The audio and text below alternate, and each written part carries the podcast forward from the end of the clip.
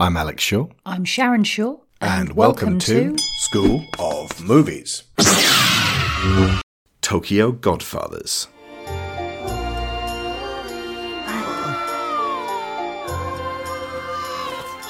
This bundle of joy is a Christmas present sent from God.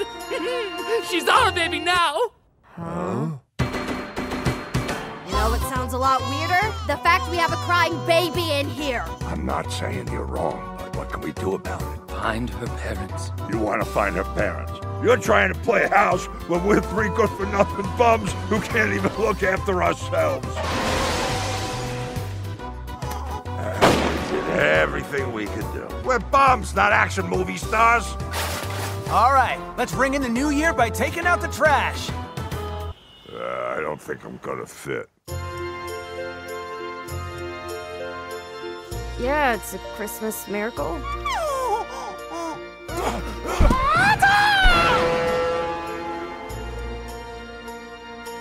This was the third of four films directed by Satoshi Kon. The other three are Paprika, Millennium Actress, and Perfect Blue, and all of them were revered and respected in anime circles before Satoshi Kon died in 2010, aged only 46. I'm going to ask Mackenzie, actually, as much as she can tell us about Satoshi Kon, because this is a guy that we don't know too much about, and you've been a big fan of his work, and this film in particular, for a long time. Welcome to the show, Mackenzie Eastram. Hello. So, yes, I am big fan of the works of Satoshi Kon, although admittedly I haven't seen every single bit of things he's produced at this point. Paranoia Agent is his television series that he directed. This is the first show in our early 2024 commission season. It was backed by Alejandra Vargas, who has been suggesting it all of this year, and this being Christmas and it being very much a Christmas type story, we figured it was time. I want to give an extra shout out to all of our listeners who are into anime, because this year we also covered Ghost in the Shell and every Studio Ghibli film, and you folks haven't jumped onto our asses and requested 100 other anime shows, although you did express enthusiastic responses to each one we did put out. This is exactly the right way to handle it, and we will certainly be covering more anime in future. We just won't tell you when. Or what. Yeah. Could all just be a Ninja Scroll appreciation show. This movie took inspiration from, of all things, a 1948 John Wayne Western directed by John Ford called Three Godfathers. In that movie, a trio of thieves on the run from the law meet a dying new mother, and because they are all decent men, despite their past, they swear to take care of her infant. In this film, the trio are all homeless people in Tokyo one snowy Christmas Eve-ish who discover a baby seemingly abandoned in the trash. One of them decides it is absolutely their duty to track down the parents, so the rest of the film is a contemporary quest undertaken by the most vulnerable, overlooked, and discarded of humankind. We witness bitterness, anger and resentment, regret, fear and overwhelming sorrow, but also unimaginable courage and joy. This is an often painful empathy engine set up by Kon in the tradition of the greater spirit of the season to encourage all of us to consider people on the streets. The film itself reminds me of the work of Billy Wilder. It is funny and sad with a tight script, and the central trio grow from this experience because it forces them to confront the reasons they wound up on the street without making the faux pas of just hand-waving, all homeless people are homeless by choice. And these broken lives are treated with compassion rather than condemnation. It is the only one of Kon's films that's grounded in reality rather than immersing the audience in layers of artifice and delusion, but it is riddled with twists and turns and alarming coincidences, nail-biting chase sequences, and big personalities. Mackenzie, what can you tell us and the listeners about Satoshi Kon, who he was as an artist and as a man?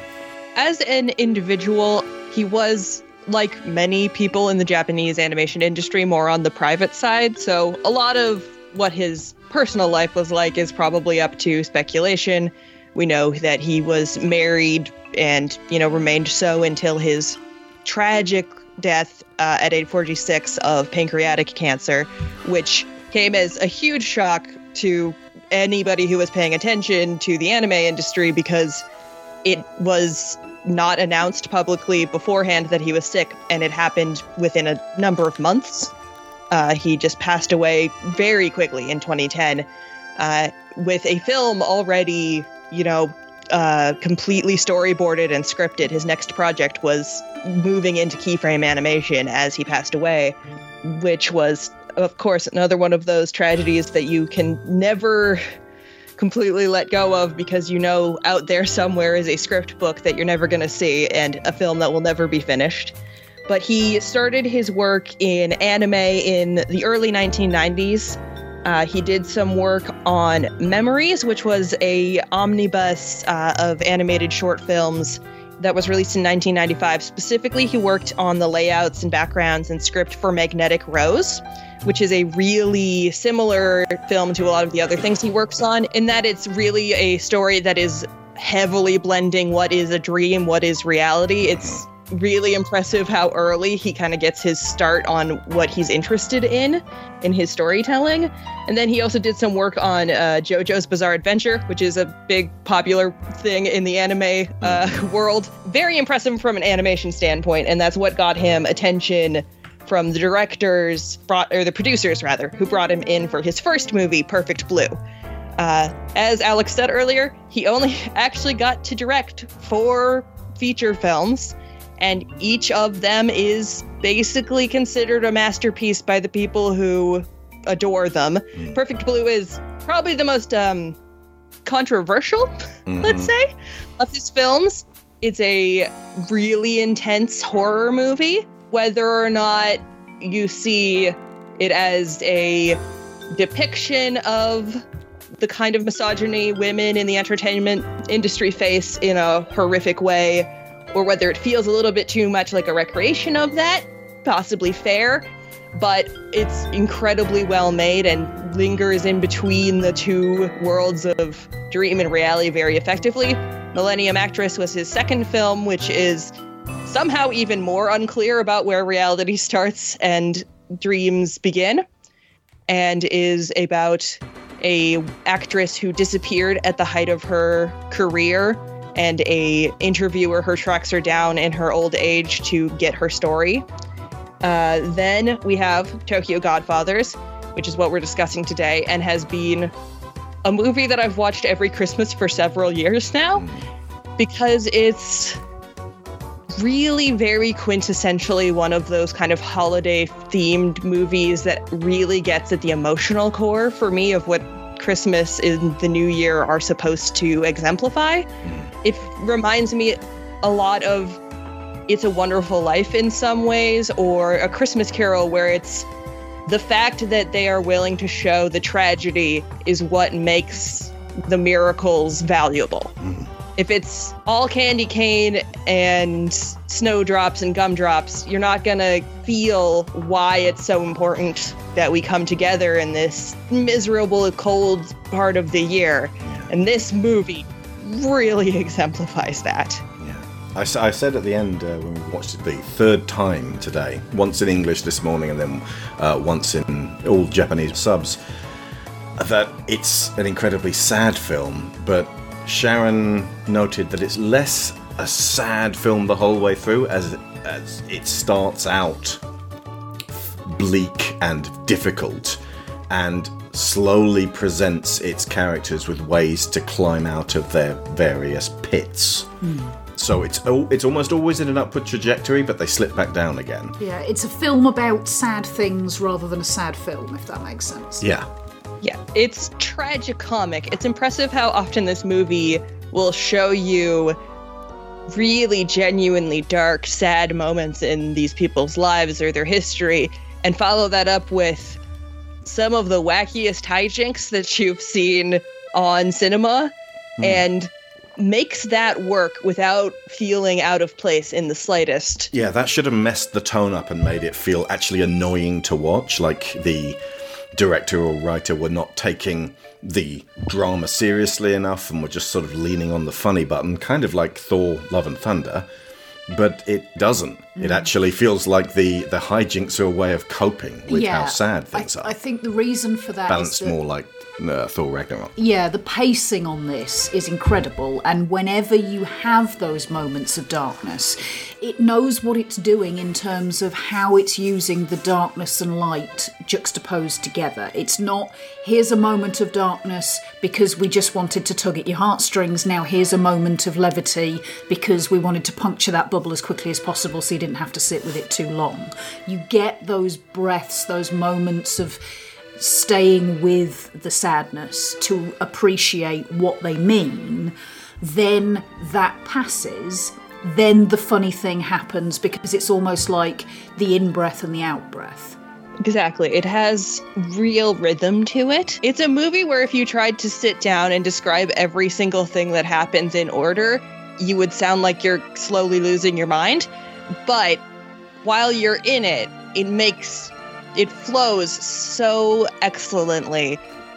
It's just impeccable how well put together this movie is. And because, unlike Satoshi Kon's other works, everything is really happening on the same plane of existence as opposed to constantly funneling in and out of dream sequences, it's a lot easier to follow than a lot of his other work. An idea of how it could have turned out, the other film, I mean, there's probably quite a few, but one other film that's based on the original Western is Three Men and a Baby. Oh, God, yeah. Wasn't that also based on a French version of the same film? Yes, there is a French version of the same film. Although it did occur to me that making this in response to a Western is like the reverse of The Seven Samurai and The Magnificent Seven. Nice. Japanese and Western cultural exchange has always been absolutely fascinating and creates some really surprising works. And I think that this being based on a Western might be one of the most surprising factoids about it. Yeah. The movie also can't help but be a little bit comic, because at the end of the day, three weirdos who shouldn't have a baby having a baby is a comedy premise. Mm-hmm. They are doing their best in the situation they are given, and it is not played for laughs that this kid is in danger. But none of them should be doing this on a, like, if you were ideally giving people roles. But they were the ones who were there. It's that or freeze to death for this baby. And that's the bottom line with this kind of story, isn't it? And I say kind of story like weirdos taking care of a baby is something that happens all the time. But at the end of the day, if the baby makes it through and the end result is it has more people who love it than it did before, that's happy, that's joyful. I think there's only one film where weirdos take care of a baby and the baby actually comes a cropper, and that's Train Spotting. And that baby got to be in so many people's nightmares. Yes, it did. The circumstances of finding the baby. Well, for a start, our three heroes, to describe who they are, we've got first and foremost, the standard hobo type of Gin, who is an old-ish guy who's missing a couple of teeth. He drinks too much and is surly and has almost no self-esteem. So he's not going to attack you, but he does get attacked. Well, all of them grow magnificently. With him is Miyuki, who is a late-teen girl who has run away from home and is similarly surly and cagey, but it's been a shorter time for her, and she's thinking and reflecting on the notions of family. All of them are. And then you have probably the reason why this was such an absolute favourite with many people in the LGBTQIA plus community, Hana, who is a trans woman that actually gets treated well in a 2003 movie. It's a Christmas miracle. It is. Hana is a miracle. And I think the movie actually basically treats her as a miracle. She is the first of our leads that we see. And she is the person who has the actual heart of the movie, who is keeping this weird little found family together and trying her damnedest to make some light in a world that has put them all in just terrible, terrible circumstances. They don't apportion who's the leader of their little gaggle, but Hana's the one who keeps them going. Hana's the one who makes the courageous leaps, is incredibly selfless, and absolutely determined to get this kid back to her home, because as she states very, very early on, she doesn't want the baby to be abandoned like her. Yeah, I mean, the finding of the baby, who they name Kyoko after Gin's own daughter. Hana names it Kyoko, and Gin is like, why'd you pick that name? In a kind of, well, it's a massive coincidence, but my daughter, whom... See, the first of many, we might say. Yeah. But the whole finding the baby and how it impacts on these three people is... She makes each of them reflective about who they are, where they've come from, and what their roles and relationships to parenting is. The baby almost finishes off and completes the little family that they have knitted together between the three of them. I didn't notice until this third time that I watched it, they find the baby while they're looking for Christmas presents. There's a they start watching seemingly like an amateur dramatics nativity play. I think it's some kind of church performance that has been put on for the homeless population of Tokyo. The situation with that appears to be it is the kind of a church event that occurs where in order for you to get food as a homeless person, you are expected to sit through a sermon. Sit through this. It's transactional. It always is. It always is. Always is or always is? Okay. Always. Okay, the Salvation Army, I know, were a very, big on, yes, you can have this aid, but you have to become Christians. Yes, there are a lot of religious organisations who operate on the same principle to varying degrees of intensity. If you want this, you do this. Yeah. It's like a timeshare meeting, but for soup. Oh. We will share our soup with you. If you take... And you can have a cloud in heaven. Jesus Christ is your personal saviour. And, of course, the only one in their group who actually has any interest in Christian spirituality, at the very least, is Hana, who is... Which is ironic, because so many particularly devout right-wing Christians would decry her as heresy. Yep. Also, maybe worth noting at this point is that Christianity is by far not the most dominant religion in Japan. Christmas is celebrated culturally as kind of, a lot of Western imports are. I hear they eat Kentucky Fried Chicken to kind of satirize Americans. Yeah, eating Kentucky Fried Chicken is a big popular thing there. I mean, it's kind of interestingly a weird cultural inverse of how Jewish people eat Chinese food at Christmas in North America. Does this mean KFC experience crunch time in December? They do, actually. But the point being overall is that a Christmas movie from Japan on its face is already kind of a weird game because the actual mythology and belief system of Christianity is not such a huge deal over there. But though their anime is very big on ongoing angels, demons. Look at this iconography, these massive gothic crosses. We love it. Well, I think that's what that's what Mackenzie means about the cultural aspects of it. There's a kind of a saying that it's not really true, but it's become quite tropey about Japan, which is that you are born Shinto, marry Christian, and die Buddhist. In the I'm sure we've said that in some of the other shows. Yeah, there's different spiritual ways of looking at the world that affect you at different points in your life. Yeah, and there's also definitely an aesthetic. I don't know if appropriation is the right word, but maybe, of Christmas and Christian imagery that even if they don't really care for the mythology at all, is prevalent in the culture. But is I will say appropriation if the culture is obnoxiously pushy about pushing that culture on other people. If you just that's effectively accepting it as a gift and going, okay, we'll do Christmas then. Can you culturally appropriate secular capitalist massive inflatable Santas? Yeah, I mean, like, they're going around house to house and putting, hey, why not try Christmas through the front door? That's not appropriation. Oh yeah, I'm going to say probably not cultural appropriation in the way that anybody means it. Yeah, no, not in the way that, say, America's like, oh, well, hey, we need a new way to sell this or something to do on this day. Let's just take this culture from this. You weren't using it, were you?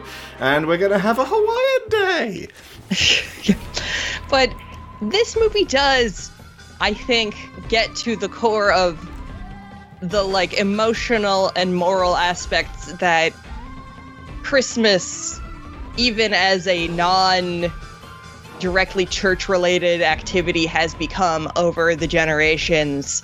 And I think this is a thing that's happened pretty globally because, you know, the Christians shoved their religion into every male slot in the world.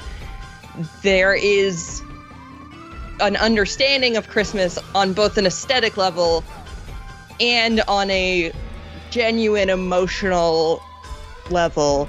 And this movie really highlights the best of what that can be. This idea of coming together in the harshest time of the year and family and trying to rise up from bad situations together. Okay, so let's go into Hana, because I feel like we should do that with the most full-throated. They've got a trans hero in this film. And yes, Hana. She is a hero. Yeah. She is a hot mess, but she is also so full of positive impulses that she becomes a fantastic character because of also being a hot mess, as opposed to in spite of.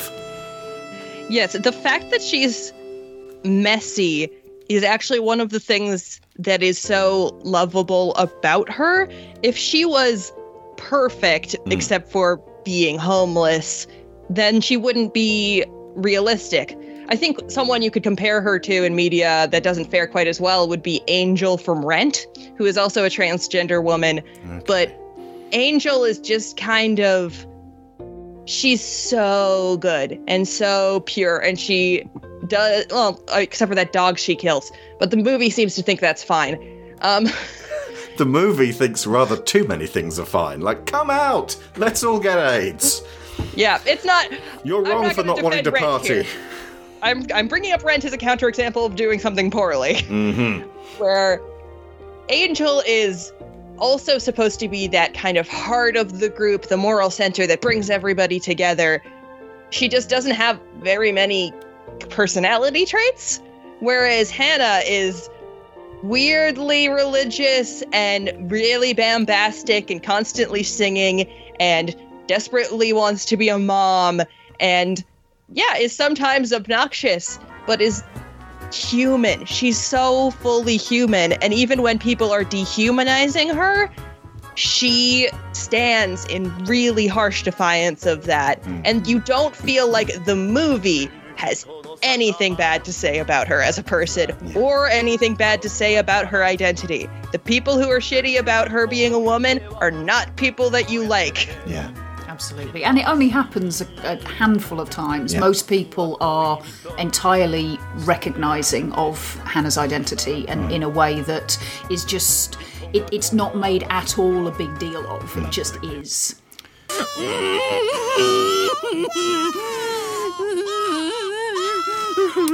Tomorrow.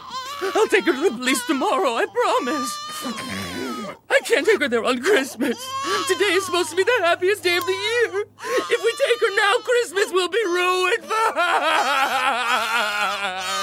her. Hey, maybe she needs a diaper.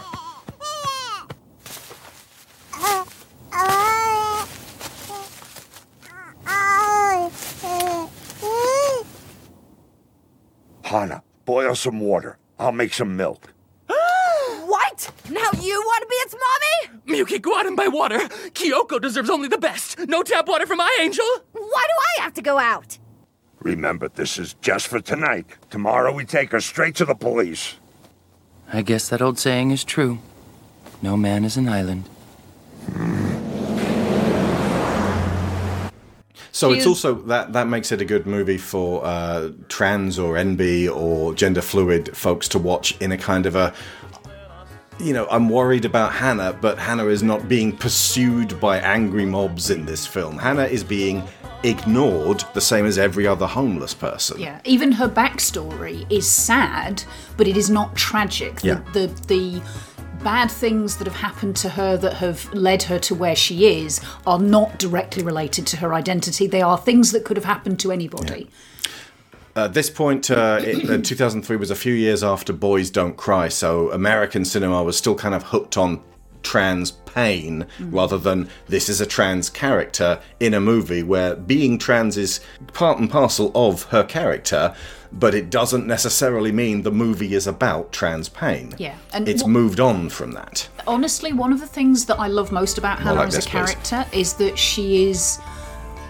very recognising and accepting of other people's flaws. Mm-hmm. And when she moralises and browbeats people and explodes at them and argues with them, it's always because they've treated another person badly, not that they've broken some kind of... they've made some sort of cultural faux pas. Yeah, but also she doesn't...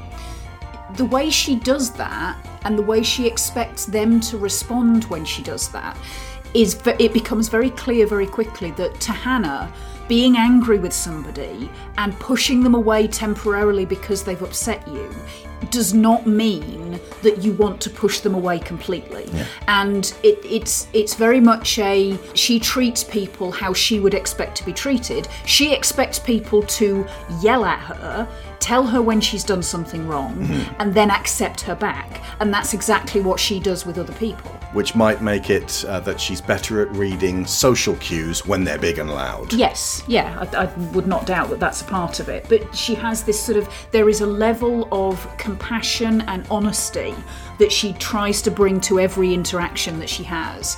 And that is part of the whole goddess in a hot mess aspect thing, which is that the relationships that she has with people are bombastic, they are loud to somebody who is not used to that kind of relating, and culturally that is not a Japanese stereotypical way of relating. It would look like she's angry and spiky and pushes everybody away from her, but it is about that whole I am honest with you but I expect you to come back. We mentioned the past pretty shonky portrayals of trans or gender ambiguous folks in anime around about the time when we covered the Earthsea film, where we've got somebody who, you know, could technically be voiced by somebody who's assigned male or female or gender fluid, and they don't specify it, and of course they're a twisted villain. And if you look back to Battle of the Planets, it's someone voiced by a man in Japan and a lady in America, or vice versa. Either way, it's specifically... it queer codes its villains in a kind of... it is an effeminate man, so you need to watch out for this sort of person. Yeah. Also, and this is just talking about the three of them as a group again, they are very much the triple goddess. Mm-hmm. So you've got Miyuki is the maiden, Hana is the mother, and Gin is the crone. Wow. Yep. It's weird that it's Tokyo Godfathers when only one of them actually accurately... fits that name. The other thing about Hana that I love very much is that she is extremely funny. Yeah. She's probably the funniest character, and none of it is at her expense. It's not, oh, look at this funny trans lady. She doesn't fall into any of those tropes, either of how anime makes fun of or dehumanizes non-gender conforming folks. Or she doesn't fall into the American super camp, like, just so you know, I am broadcasting that I'm queer in some way and you can laugh at the things I say, which was the only acceptable way to be gay in the 90s. And it's not for lack of flamboyance, because she is flamboyant in lots of ways. Oh, the way she runs is just flappy hands. She's got a hilarious run cycle, which is continuously used throughout the movie to highlight moments when they're switching from some kind of shocking thing happening to run over there and deal with it, which is mostly caused by her costume being a skirt that goes, like, just down past her knees. So she has to throw her legs out to the side to move. And it cannot run in a pencil skirt. Right. You can't run in a pencil skirt. She is sacrificing a lot of her mobility for the sake of her gender presentation. Yeah. And it makes her look funny, but it doesn't make her look funny because she doesn't seem feminine. It's just that anybody who runs like that looks silly. And it doesn't impair her that much when they're all running together. She just keeps up with them. And I think of the three of them, she's the most ill. What's she suffering from that makes her cough so much? It's never pinpointed, right. But it's obviously something that's... It's the consumption. Right. I mean, it could be something very sexy serious. Victorian wasting disease. It could also just be that the cold has given her a chest infection that's got particularly bad. We don't know if this is something that's been going on for a long time or if she's just not well right now. But when she goes into hospital, Gin had been saving up money to give to his estranged daughter and uses it to get her well again, which is the nicest thing pretty much anyone's ever done for her. Yeah, although a hospital bill in Japan, it becomes rapidly apparent, is not quite the same as a hospital bill in America. Oh yeah, in America she would be flung, they would all be flung into debt they couldn't possibly repay. I doubt very much they would have got to the hospital in the first place. What's that, a flu shot? That'll be $10,000. Yeah. Being homeless in Japan. Bad, definitely. Maybe a little bit more tolerable than being homeless in America, unfortunately. One of the other interesting things about Hana as a character is one of the reasons why I think she's emotionally, honestly, healthier and able to kind of keep this ragtag family group together more effectively and help people grow a bit is that of the three main characters, she's the only one who had at some point something resembling a very healthy family relationship.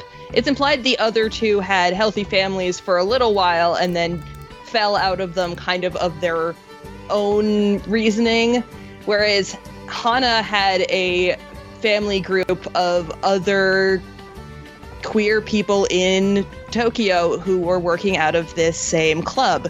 It's clear when we reach this part where she goes back to them because she doesn't know where else to go. She calls the head of this club her mother.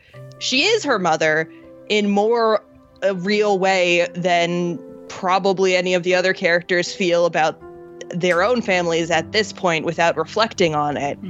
She's got this family of people who have been rejected repeatedly by society who have come together to create this group of performers who seem to be doing pretty well for themselves. She had a husband who accepted her for who she was, and they lived happily together for an unknown amount of time. The tragedies in her life that brought her into homelessness were significantly more out of her control than Gin and Miyuki. Her husband died from a slip in the tub, the kind of thing that could happen to literally anybody at any time. She was born into the foster system, which is just a toss of the dice at birth. She didn't have anything to do with any of the things that have gotten her into a lifestyle that leads to homelessness, or a situation that led to homelessness for her. On some level, she blames herself for them, but she knows that she didn't really cause any of them, whereas Gin and Miyuki have to wrestle with that significantly more. There's also the fact that Hana has experience that the other two don't have in terms of creating found family and recognising what keeps found family together as opposed to blood family leaning far too much on the we're blood, we have to stay together, which is what is part of what has almost... created the situation for Gin and Miyuki where something's arisen that has made them feel shame, and the only solution they have is to run away. Yeah, they close themselves off and fold their arms in. Hana actually reaches out, but then is also quite prepared to walk off alone and be alone, especially at one significant part of the film.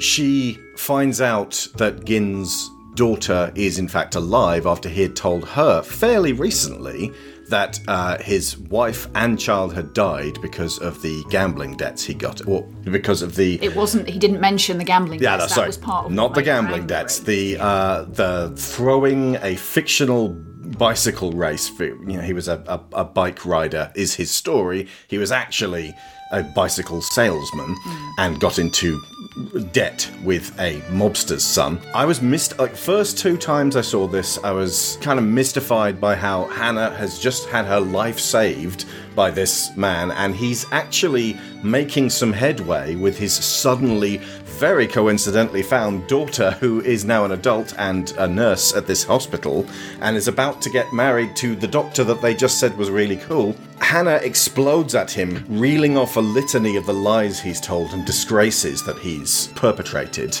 and storms off. And I understand that she had moral grounds to do this, but it seems like he was just making some humble gestures towards reclaiming his position as a father, and this seems like overcompensation. And then the blue and red devil story finally hit home, which is that effectively Hana played the villain there to overblame the father so that the daughter would perhaps forgive him more by going, hey, that's a bit too harsh, as opposed to just leaving him there to account for all of this. That's part of it, yeah. And another part of it, I would say, is that this is almost Hana's love language. This is how she says to Gin, here's all the things you hate yourself for. I am listing them, I am naming them, I am making sure you know I know what they are, but I still love you. And she will too. And the other part of that is, as much as Gin is starting to make some movement towards, reconciliation with his daughter, he's still lying to her. Mm. He's still saying he's in recycling. He's still hiding bits of information from her. Ah, good point. Thank you. And Hana looks at that and is like, well, you can't repeat same shit with her. Yeah, she's gonna figure this out eventually. It's gonna be worse if she gets led along. So the crux of that outburst was about stop lying. Stop lying. You don't need to be loved by your family. You can feel the shame of what you've done and move along with them. Yeah. Rather than punish yourself in this effective purgatory. Indeed. And also, another thing that you can add on to that is, if we lay out the entire truth right now and she does walk away, is that not a little bit better than hiding some of it and have her walk away later when she finds out? And she will. Her reaction there is one of the most intense moments of what are you doing in the movie? But when you sit with it for a little bit, it does put them in a better spot moving forward. She's trying to save him from himself. Which is what she's been trying to do the whole time. Mm-hmm. It's what she's been trying to do for everyone the whole time, because Hana is a character who has so much love in her heart for the people around her and will give it to them even when they don't get it, even when they're not understanding why, even when they're being kind of jerks to her, because she can tell the difference between people who are being kind of a jerk to her but love her and people who are hateful. She's got enough confidence in herself to know when Gin or Miyuki says something harsh, that's because they feel bad, not because they're actually disliking her. Because if they disliked her, they wouldn't stick around. Yeah. Yeah, she doesn't have what would be very easy to give this character, something I myself actually suffer from, which is a rejection over compensation. So if I feel even the slightest bit rejected, I tend to go, all right, okay, so you don't particularly need me. I'm just going to go over here and carry on with my life. That's cool. It's an inversion of the Groucho Marx thing about why would I ever want to be part of a club that would have me as a member? For me, it's if you wouldn't let me into your club, I don't even want to be in your club. Why would I want to? I'm off. I've got other things to do. And it would be so easy for Hana to be like, I guess you're just going to be rejecting me like everybody else rejected me. But she doesn't. Yeah. That is, just as an aside, that is, obviously other people have it too, but it is a recognised ADHD thing. It's rejection dysphoria. Rejection sensitivity dysphoria, yeah, exactly. And it is partly caused by the fact that if you have ADHD, your brain races from 0 to 60 when it comes to emotions. So you feel or you perceive the slightest trigger for an emotion and you immediately run to the end of that road before you've had chance to interrupt it and go, hang on a minute, is this real or is this just something that I'm picking up that's not? On that note, pause. Everyone who has been listening for years to our show, everyone who's from that group on our Patreon and supporting us financially every month. And from that group, everyone who's on our Discord and talking to each other every day, and everyone who's ever encouraged us and said, we really, really like this, or even occasionally, you fucked up there in a way that's actually helpful and constructive. And sometimes you fucked up in the actual edit, and then here's the time code, and I'm going to go back and fix that as fast as I possibly can. Thank all of you, because that's the opposite of rejection. That is me feeling like what I'm saying is falling on receptive ears who are saying, well, the ears aren't saying it, the mouths attached to the ears are like, thank you, more please. The opposite of anxiety is trust. Yeah. All right. Did not expect to be getting there. Okay, so I think we've given Hana a good amount of time. Oh, hang on. As far There's a couple more things about her that I absolutely love. She has a gift for haiku. I didn't notice until my third watch through. A couple of extra ones earlier on. I started to notice them in my earlier viewing this morning, but there are just times when she takes a step back from the situation and just seemingly effortlessly proclaims a haiku that encapsulates the moment and is written on the screen in the top right-hand corner in white kanji. That is a lovely trait. It is a beautiful little motif that this movie has, and it ties very well into, in general, Hana is a performer. She's an artist. Yeah. She's a singer, and she's a poet, and it's lovely that she still takes these moments to appreciate the beauty around her, because haiku is very much an art form specifically that's about the nature and the world around you and appreciating in a small little snippet that kind of space. It doesn't translate super well to English for that reason, but it's done excellently in this film. And I do also have to say, the dub on this movie is really, really, really good. Agreed. And they got an actual trans actress to voice her in the English dub, which is super great. These are Grandma? Oh, my little angel. I'm so relieved to have you back in my arms. Será la madre o el padre? Oh, you're sweet. I wish I was her mother. But I'm just a queer. Who cares? Yuki, I'm so glad to see that you're safe, too. Where's the old fart? That sack of trash could be dead for all I care. I only noticed one slight difference in what was actually being said. I'm sure there are others, but this one stood out. It's when they're sheltering in a little shack, and it's filled with cats. And Gin turns around and then mutters in the English dub, have either of you ever wondered what cat meat tastes like? And then the next subject of what we're going to talk about, Miyuki, becomes like the feral cat lady and is flanked by a dozen other cats who go, don't you dare. Whereas in the Japanese version, it's something along the lines of, I could really do with getting hold of some meat, and she interprets that as he wants to eat their cats. So I suppose they just made it a bit more directly on the nose for the American dub, which works. I actually prefer that one. The whole, you ever eaten cat? You really want to not mess with Miyuki when it comes to cats. Yeah. This film doesn't allow for a lot of reading into stuff because it tends to shout it for the cheap seats, which normally pisses me off. Like one of the worst movie I think that did this was Welcome to Marwen, where at some point they drew a parallel between this green demon fairy that's trying to keep Steve Carell in a state of depression, and then somebody points out that she literally has the exact same colouring as the depression pills he takes, and it's like, you couldn't just let us work that out for ourselves, Robert Zemeckis, one of my favourite filmmakers, but also, god damn it.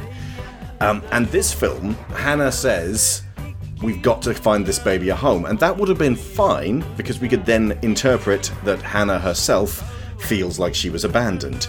But she straight up says it immediately afterwards. You know, she shouldn't be abandoned like I was. But it never really annoyed me in terms of declaring its thematic resonance, because it's so broad as a big story. Everything's running along at fast pace, and so many massive coincidences happen that you kind of have to set up the dominoes for the coincidences to be meaningful. Does that make sense? It does. Yeah. And I also think there's an element of whenever Hana explains anything to Gin, we understand that she's explaining it because Gin doesn't get anything unless you outline that it in very great detail for him. He is a fairly blunt fellow. Yes. Okay. Yes. So, this movie is what I've been calling in my head coincidence theater, where yes, basically everything happens because Kyoko is like the most lucky baby in Tokyo, despite being kidnapped. There's definite overtones that this is some kind of sacred holy child, and that God himself is keeping this baby and everyone close to her alive. Yeah, but when things are kind of more blunt or very specifically stated in this movie, it works out because there is so much going on in this movie. There are three main characters who each have detailed backstories and arcs going on throughout the movie, and like 8 different subplot lines that are happening somewhere underneath the surface that you keep coincidentally running in and out of. And all of that is stuff you can keep track of pretty effectively because you know exactly what everybody is going for and why. If everything was also secretive or subtle in a way that was at all hard to figure out, you'd probably lose some people. And you'd probably lose some of the heart of the piece, honestly. Rather similar to last week's film, Love Actually, where seemingly everyone is connected to everyone. Yes, but there's no porn shoots in this one. Although there are a couple in Perfect Blue. Yep. He's not exempt from that. Satoshi Kon, God, I'm never going to not be sad that he didn't get to make more movies, because he is so interested as a director in people on the outskirts, even when they're people you would think are at the top of the food chain. He's really interested in people who are isolated and whose lives have gotten complicated in ways that they couldn't account for. And the way that wrecks your emotions and how to rebuild from that. And Tokyo Godfathers seems like it would be the most like the next movie he was going to work on, which was called The Dream Machine, I believe. And that was supposed to be a robot road trip movie. Ah, I know. And I just think the way he handles the character interactions in this and the arcs and people on the edge, really quite excellent. Also, it's Darren Aronofsky is the equivalent. He even used bits of Perfect Blue in Requiem for a Dream. That's something I forgot to bring up, is that Darren Aronofsky actually wrote a eulogy for Satoshi Kon after he passed. He openly speaks about how much he is an influence, and on top of this, Satoshi Kon doesn't hate women. All of his movies are about women, and they're really quite good on that front. But in this movie, you still have so much sympathy for even the characters who would probably be considered the villains, quote unquote. Yeah, it's an empathy machine, so you have to. Exactly. They're not sitting at home going, how can I fuck up someone else's life? No, it's just sad. Yeah. Yeah, this is what I mean about the sadness thing. Like, so many people have been hit so hard and they get so low that the depression has told them there is no way out of this.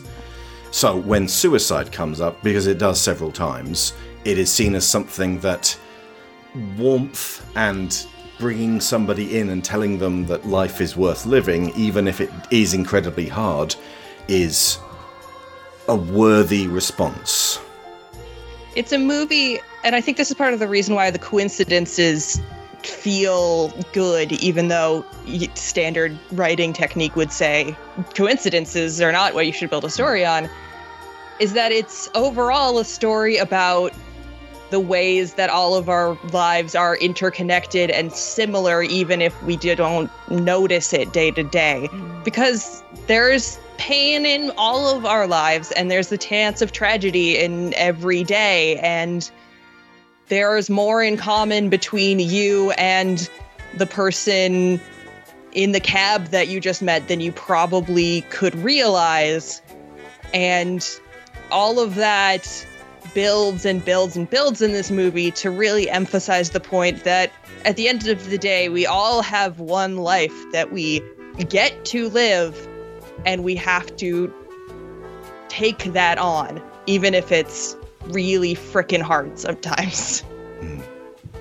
I feel like if you have a film with one massive coincidence that you don't really acknowledge as a coincidence, that's lazy writing. If you have a film predicated on 22 separate but actually interlinked coincidences, that's a subtext. Especially if your characters keep saying things like, whew, aren't we lucky that happened?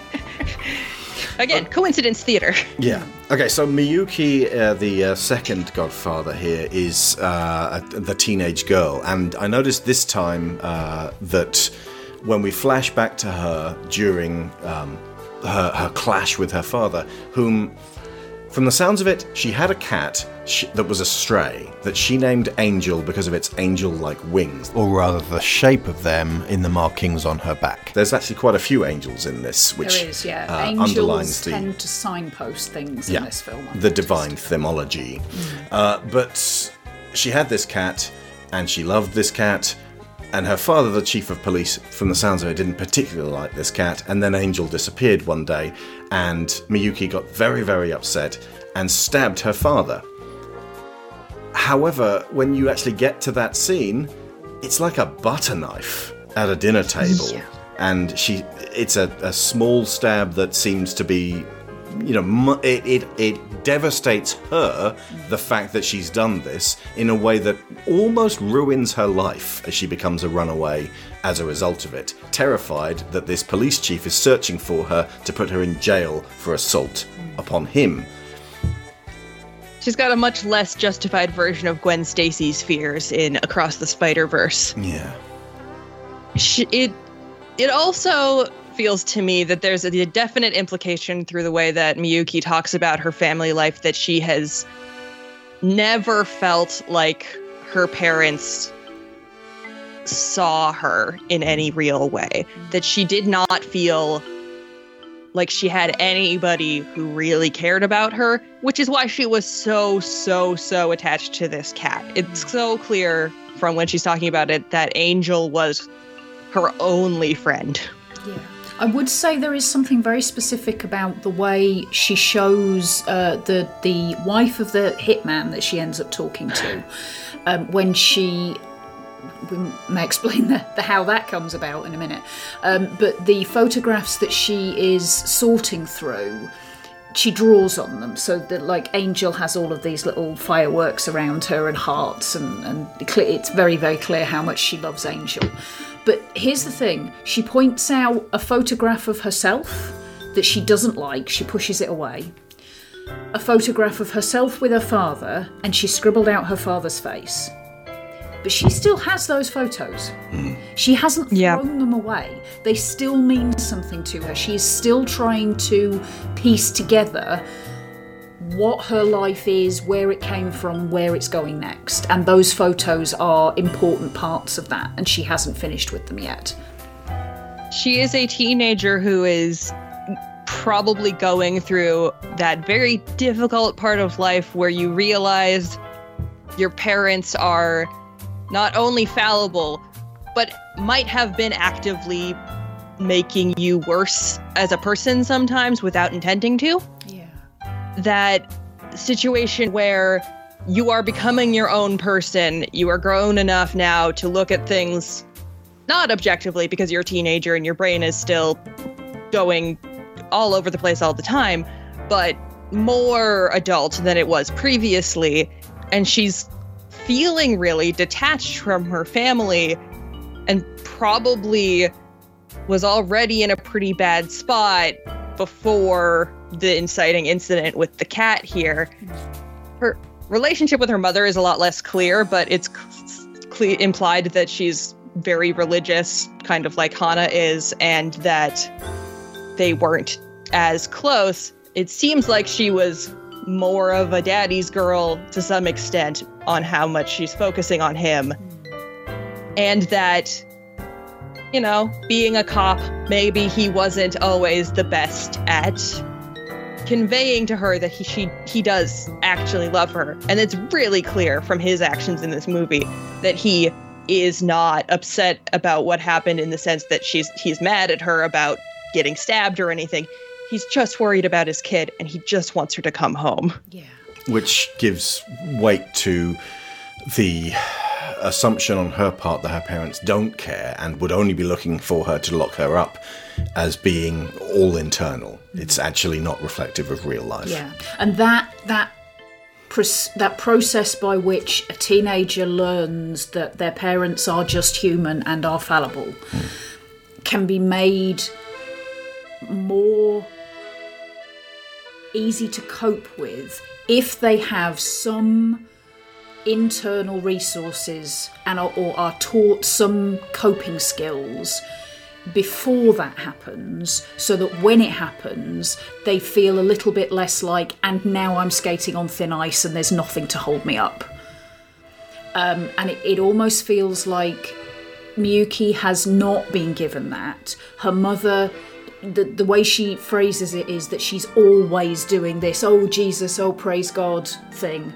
Well, but we see in the flashback that's exactly what she's doing in the kitchen when Miyuki stabs her father. And what that kind of tells me about Miyuki is that all of her childhood, all of her teenage years have all now been focused on this one moment. That is her story right now. She can't get past the trauma of that particular event. It is everything. Which, a fairly reasonable reaction to something as dramatic as that would be on a girl who seems like she's 16, maybe 17 at the oldest. Yeah, I think personally she's sort of 17, maybe 18. Gin says she's about 5 or 6 years younger than his daughter would be now, and he mentions the daughter would be about 24. Okay, so yeah, that does track. But also there's an age range which is very difficult for somebody who's run away, where yes, they're not able to look after themselves and they're out on their own and everybody's worried about them, but also from an authority's perspective, they're an adult and we can't make them come home if they don't want to. Yeah. Another interesting thing about that is that Miyuki is by far the most obvious physical change going on in the characters. When we see her in her flashbacks or in the photos, she looks really different. She's lost a lot of weight, and it's clear that even 6 months on the street has been extremely hard on her physically. Yeah. There's some little touches that show the father's feelings about her as well. It's not just something that we're told. In fact, I don't think we're ever told it, not explicitly. But there's a moment in the flashback where she throws a scarf at him that she says she made for him and he never wears. She says, mop up the blood with this scarf I made you that you never wear. At least then you might use blunt. It. The first time we see him, when we don't know who he is, but she's running away from him on the train, he's wearing the scarf. Yeah, he sees her from another train and starts trying to report that he's seen her on a mobile phone, and to her, she's being chased. She's Jason Bourne at this stage. But so she crawls out of a train window and walks through the snow for the rest of the day. Yeah. The other main moment when Miyuki finally realizes the situation she's in isn't what she thought it was. She finds in a newspaper in one of the buildings they are staying in over the course of this odyssey a personal ad her dad took out telling her that her cat is home and that she can come home too, and showing just in as simple a statement as possible that he's not mad at her, that it's okay, that we just want you to come back. There are all these coincidences in this, but most of them are the result of somebody reaching out. That someone reaches back is the coincidence part, but they're not triggered by anything. They don't suddenly come along for no reason. They literally stumble upon the Yakuza boss who directs them to the club, but it's Hana who shows him the card and says, do you know where this place is? He doesn't just randomly point them in that direction. People have to take action to reach out, and then the coincidence comes back to them. Or later in, or another point in the movie that would be similar for a coincidence like that, Gin finds where the address they're looking for in the photo is because he is willing to reach out and help this old man who is dying in the cold and give him some last comfort. There's actually a fairly tacit statement on faith in there because it does require action. Miyuki's mother was in the kitchen praying to God to make something happen to stop her daughter stabbing her husband. Prayers. Thoughts and prayers did not work, lady. You needed to step in. Not necessarily to get stabbed as well by the butter knife, but will you put that down, young lady?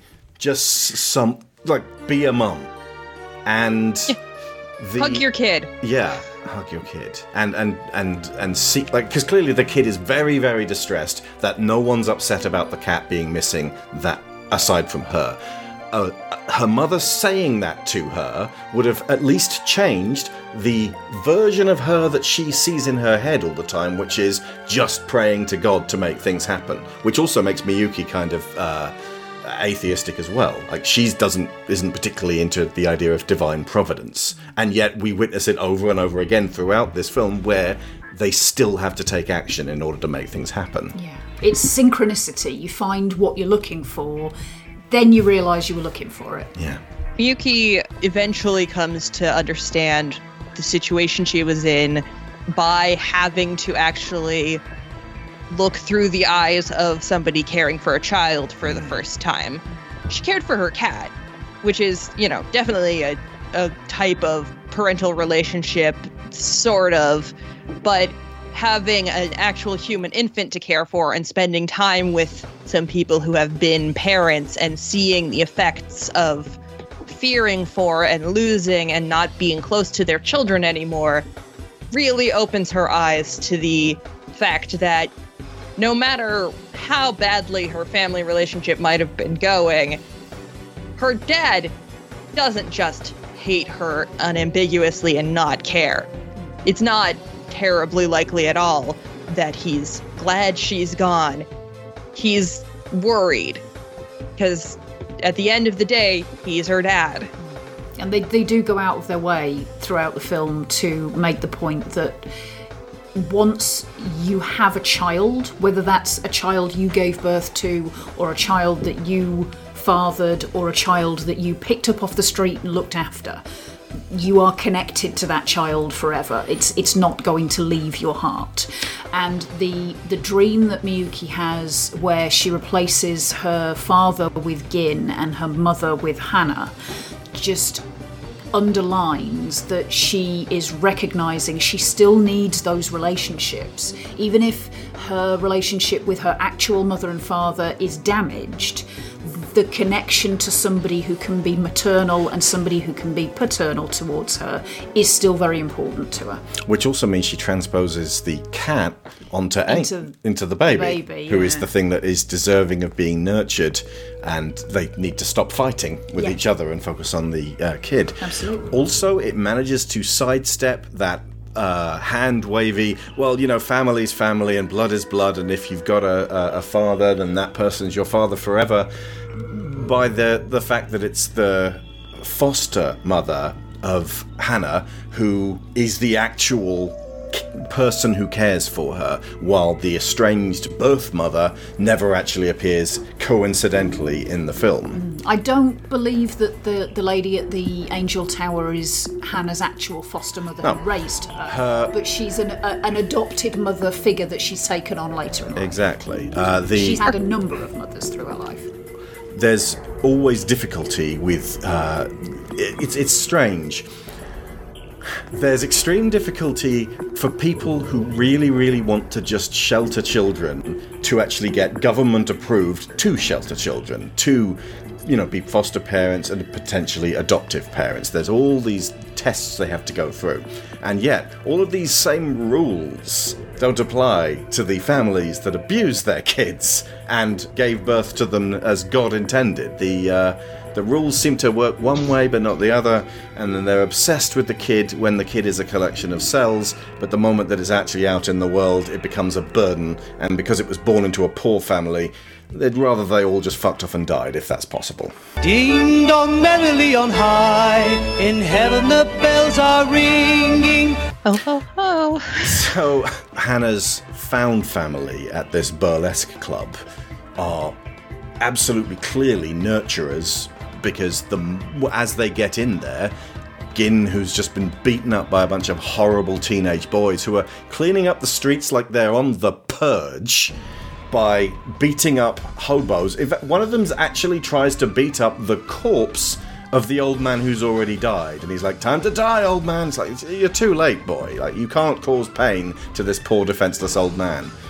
And the opposite of that is that these sex workers effectively take in the injured homeless man and patch him up, which is about the most Jesus-y thing you can possibly do. I mean, she's literally dressed as an angel when she finds him in the snow. Not subtle. Again, this movie is many things. It is not subtle. But that's fine, because frankly, media literacy has declined so much in recent years, we need films to no longer be subtle. Because otherwise they're going to be explained wrong by a prat on YouTube. Sit down while I pour a cold bucket of compassion over your head.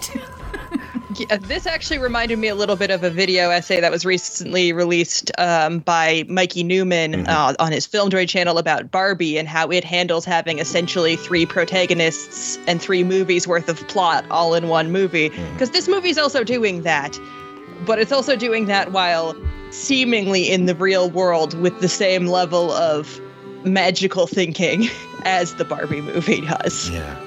I mean, you could say this is the only one that takes place in a grounded, gritty reality, but again, it's a grounded, gritty reality that Satoshi Kon has directed where miracles literally happen before your eyes, and it's like, well, that was fortuitous. Okay, so Gin, the crone of this particular bunch. The most, as you'd said earlier, kind of stereotypically like a hobo or a homeless man that you would expect to be in this kind of story. The drunk, the street bum. But in being those things, you get the opportunity to empathize with that kind of person and realize that he's just as worthy of empathy as the trans woman down on her luck or the teenage runaway. Just because his situation is more common doesn't mean it's any less worthy of care.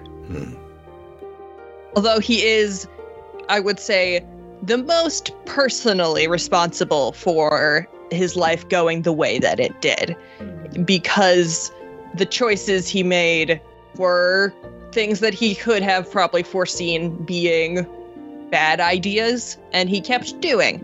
Gambling is definitely something that can be addictive, and that is a problem, but it is still something at some point he chose to put over his relationships with his wife and daughter, to the point where when gambling went bad, he completely runs away from all of his other responsibilities to avoid the consequences. I think the way that's framed, though, it intrigues me that it's we eventually hear what actions of Gin's led him to be estranged from his family.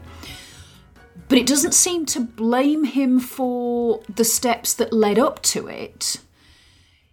It's just that the social expectation of what he felt he was supposed to be as a father, as a husband, what he was supposed to provide, the fact that because of everything that had gone wrong so far, he was no longer able to do that. He walked away out of shame, and whatever he left them with does not seem to have harmed them too deeply. They have carried on with their lives, Kyoko has grown up, become a nurse, is marrying a wonderful doctor who she obviously cares a great deal about and is lovely to her. Who actually fits the description of a version of her father if he hadn't become a wreck. And also, the doctor's backstory is the backstory Gin feeds Hana early on. Yeah. I lost my child to illness. Her mother followed soon after. That's what's happened to the man that Kyoko is about to marry. Yeah. But his fault, if there is one, is that he let that shame drive a wedge between him and his family. He couldn't go back to them and say, I'm sorry I did all this. What can we do to fix it? Yeah, it's his inability to face that he has failed in this way and be honest about it with his family that drives him to abandon them. And even though they are fine without him in the sense that, you know, the gangsters don't come after them to get their money or anything, they were still looking for him for some time. And she still grew up without a dad and hoped at some point that she would find him again.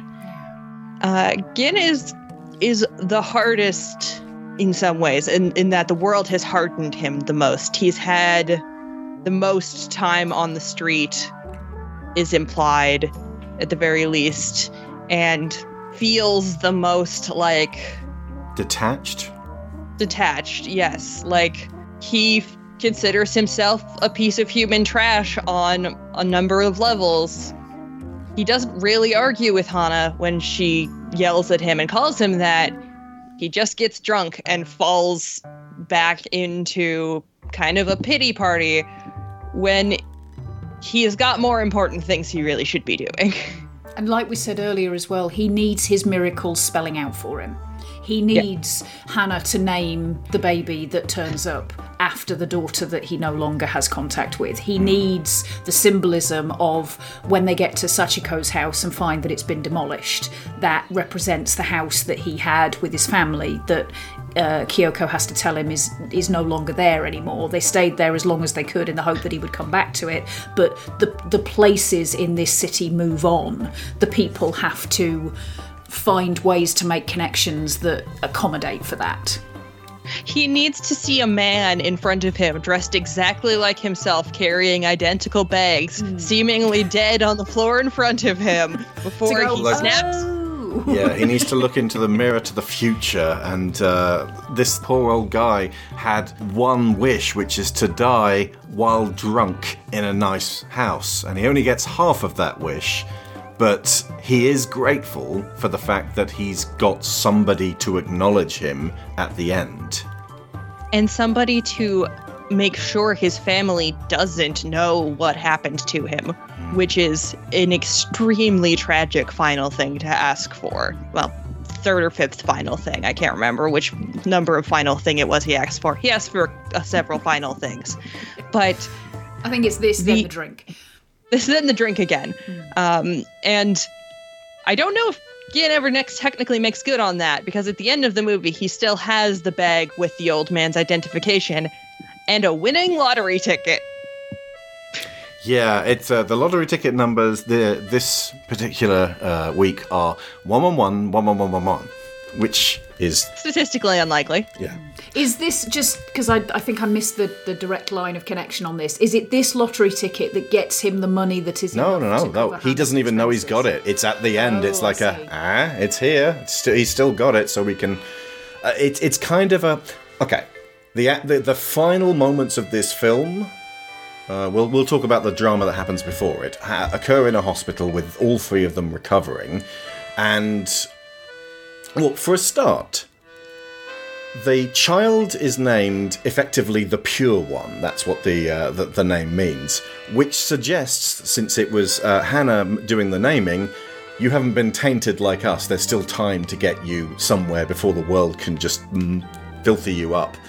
And what the movie is effectively saying to all three of these characters is, you can actually clean yourself up from that sense of feeling tarnished.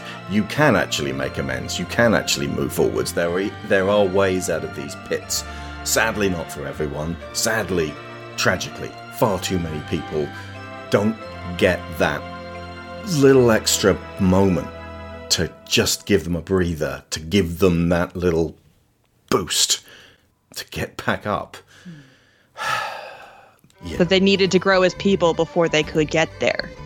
But also the relationship between the three of them is what's keeping them all off the bottom of the pit. And specifically the end could have been they get lots of money, but that's a capitalist way of finishing. That's like, oh, your problem as poor people, very, very poor people, homeless people, is that you don't have loads of money. If you had loads of money, you'd be fine. No, they're fucked up in the brains. They need to actually confront all of the stuff that's stopping them from climbing up, from moving forwards. The money is just, like, it's really going to help, but it's, like, just that on its own is not going to save the day. Money is a facilitator, not a solution. Not having it can really fuck you. Absolutely. Having it doesn't necessarily solve everything. Yeah. That's what they mean when they say money doesn't solve all your problems. It's just that there's that rather important caveat. Money's not going to make you happy. No, but it can certainly keep you alive. Yes. The more money you have, the more doors are open to you. If you have no money, no doors are open to you. That's the difference. And that's why a world ruled by capitalism will always be cruel. Because how much you have should not be a judgment of your worth. Case in point, these three hobos haven't got a bean. All of them are kind, decent people, which you can judge by their actions. Bobby Kotick has all the money in the world and not a scrap of soul.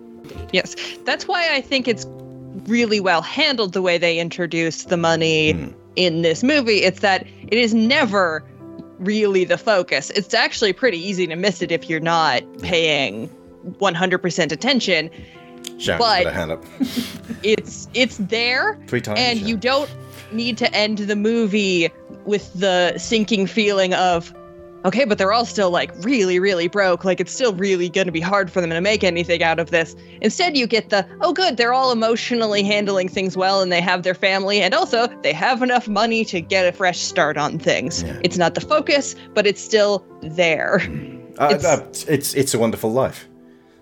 George was gonna be okay before everyone came round and gave him that big reward for years and years of his life helping everyone else.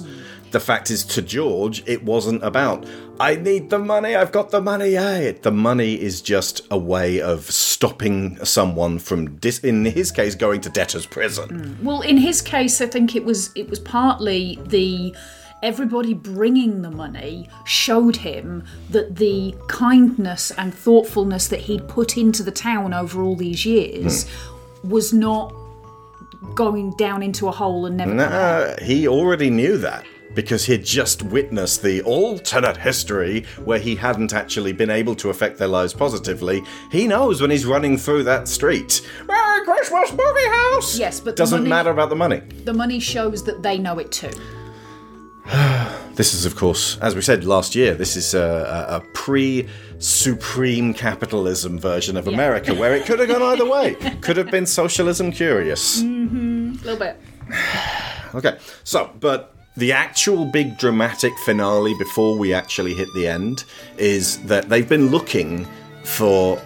There is a key, which we didn't mention. I think I said at the very beginning. There's a key to a locker that comes with the baby, and they have to follow this paper trail. They follow the key to a locker, they get out some stuff, and which includes liquor and a bit of money to get them around the place. It's like a treasure hunt, frankly, or a scavenger hunt.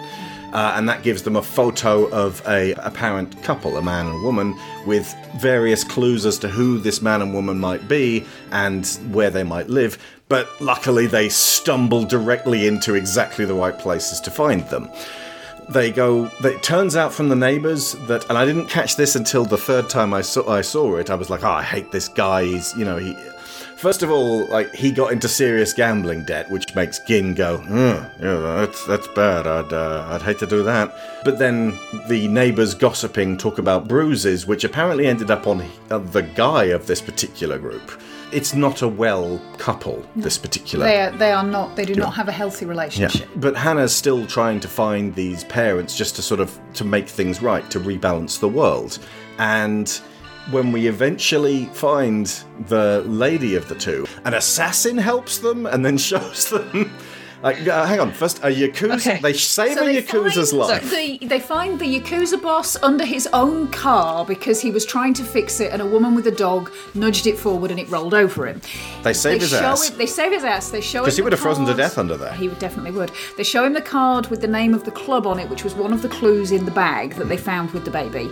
And he says that the owner of the club is one of his men and is marrying his daughter. Today, and I'm on the way. Now. So they all go to the club, and at the wedding, the hitman turns up who is trying to kill the Yakuza boss in question, but accidentally shoots the owner of the club instead, the groom of the wedding. Who is also the man that Gin owes money to. Yep, who Gin was about to attack, but then coincidentally this assassin, who, by the way, is... pretending to be a waitress, but is in fact a dude, as far as I can tell. The assassin then grabs Miyuki as a hostage. Yeah, who is carrying Kyoko, and drags her out and ends up taking her back to his house, where Miyuki gets to spend some time with his wife. Who's this sort of like fertility goddess looking figure, this milk of human kindness coming out of both boobers. Yeah, indeed. Also, she has her own little one, and they spend some time together. Yeah, and so she is able to... They managed to not make it creepy by having her nurse both babies at the same time, as opposed to just, well, you just... Well, no, I mean, that's ultimately, if you're producing milk, you produce milk. If baby needs milk, you give the milk to the baby. But it's a really lovely symbol of her actually being able to give double at the same time. And so Miyuki is looking at this figure of motherhood and going, wow, that's actually what that is, because clearly her mother has been somewhat anemic. Yes. Also, she's impressed by her tits, which is fair. Also big boobs, yeah. Oh, actually, there's also a nice moment there where they're trying to communicate because the people... lady's speaking Spanish. The lady is speaking Spanish in the English dub. I believe in the Japanese, it's Portuguese. Right. And they're implied to be Brazilian. And I think in the English, they're just trying to kind of capture the same vague familiarity with the language the average viewer would have.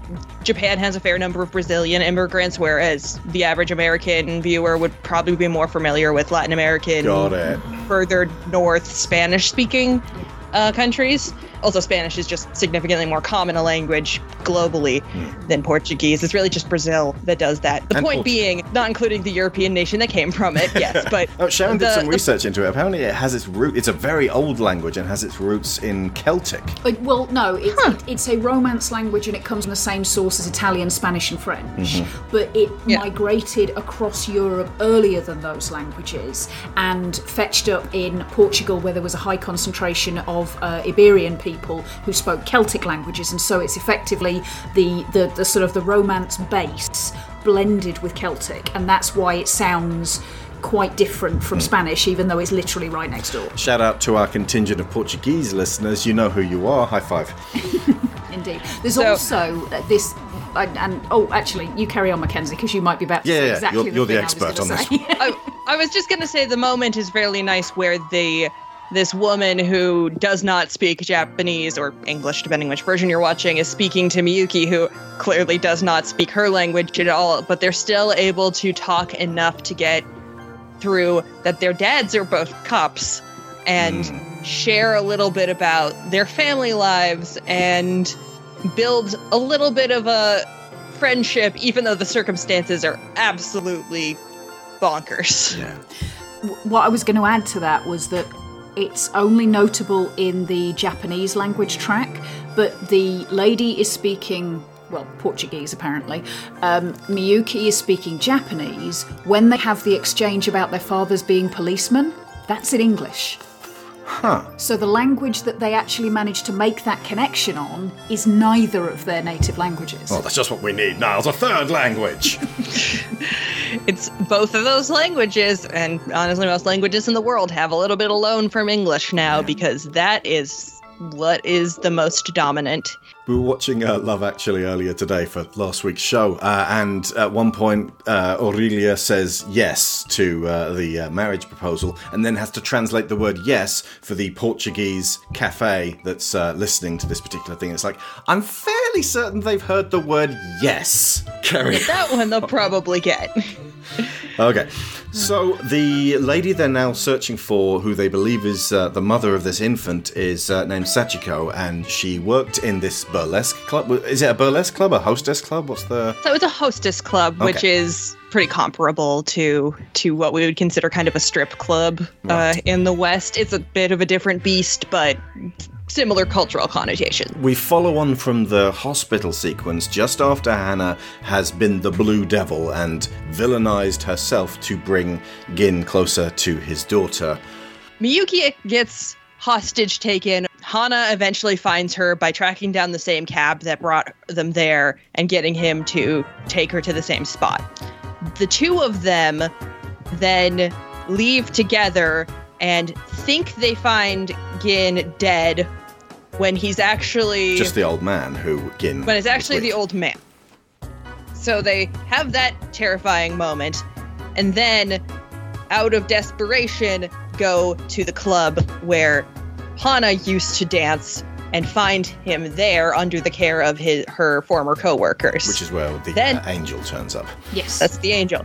Oh, then side note, this is around about the time when that a ambulance races past them on the street as a foreshadowing for the ambulance that is very soon about to crash through a window. So all three of them are back together again. They all get a chance to get a shower and put on some new clothes, which is nice for them because they've apparently been stinking the whole time. Especially in the foot area. They all leave together. Hana's mom gives her a little bit of money so that they're able to spend the night in a cafe, after which they walk to the house that Sachiko and her partner supposedly lived in, which it's been demolished, but it's full of demolished clues. They find the clues, including Miyuki finding that clip from the newspaper about her dad still caring about her, and they're able to figure out that she was pregnant and the couple doesn't live there anymore, and are able to track down the new address that she has. On a side note, the door skit is a fantastic piece of physical comedy. Yes. Worthy of Chaplin. And also character reveal for Gin, because they check that it is in fact Sachiko's house, and that they've come to the right place, because the bag from the locker had a house key in it, and the door is still intact, even if the rest of the house has been demolished. And Gin uses the key to open the door and walk through it, but in doing so, he replicates what he has been unable to do, which is to walk through the door of his own old house and say, I'm home. And then this freestanding door that's not attached to any walls falls backwards and collapses in another piece of comedy. So it's like this pathos sandwich. Yes. So after they get to that house, they track down like 6 members of the homeowners association in the area who tell them increasing rumors about the couple, which give them enough information to get connection there. They go to a store, and they're all there's... Yeah, it's Hana like a chemist. They're sitting in the window. Are sitting in the seat in the window talking, and Miyuki wanders off. And then they have to leave. I think they're shooed out of there by the proprietors. Yeah, and then this is where Hana collapses. So the next stage is basically the next place they have to get to is the hospital. This is just after the ambulance that I just mentioned crashes through the window they were sitting at and would have flattened all 3 of them. If they hadn't been asked to leave. Yeah. So in this case, the prejudice of the business owners actually saved their lives. Yes. So... the ambulance crashes through. The guy who's running the ambulance asks them to call an ambulance, and then Hana coincidentally collapses, and so ambulance is already on the way. Coincidentally, I think it was quite a shock, the ambulance crashing into the place she would have been at. That might not be a coincidence. Yeah. That one's probably fair. She was teetering on the edge with... they've eaten barely anything for days. Yeah, and we know she's not well. So they do, at this point, get to the hospital where they find Kyoko... Senior, the Kyoko that is Gin's daughter, a nurse at the hospital, and Hana is able to recover. This point is where they separate off when Hana does her blue Oni trick. And ooh, Oni, nice. Yes, red and blue Oni is the traditional name of that story. The translation of devil's pretty accurate, devil or demon. They're essentially like big trolls.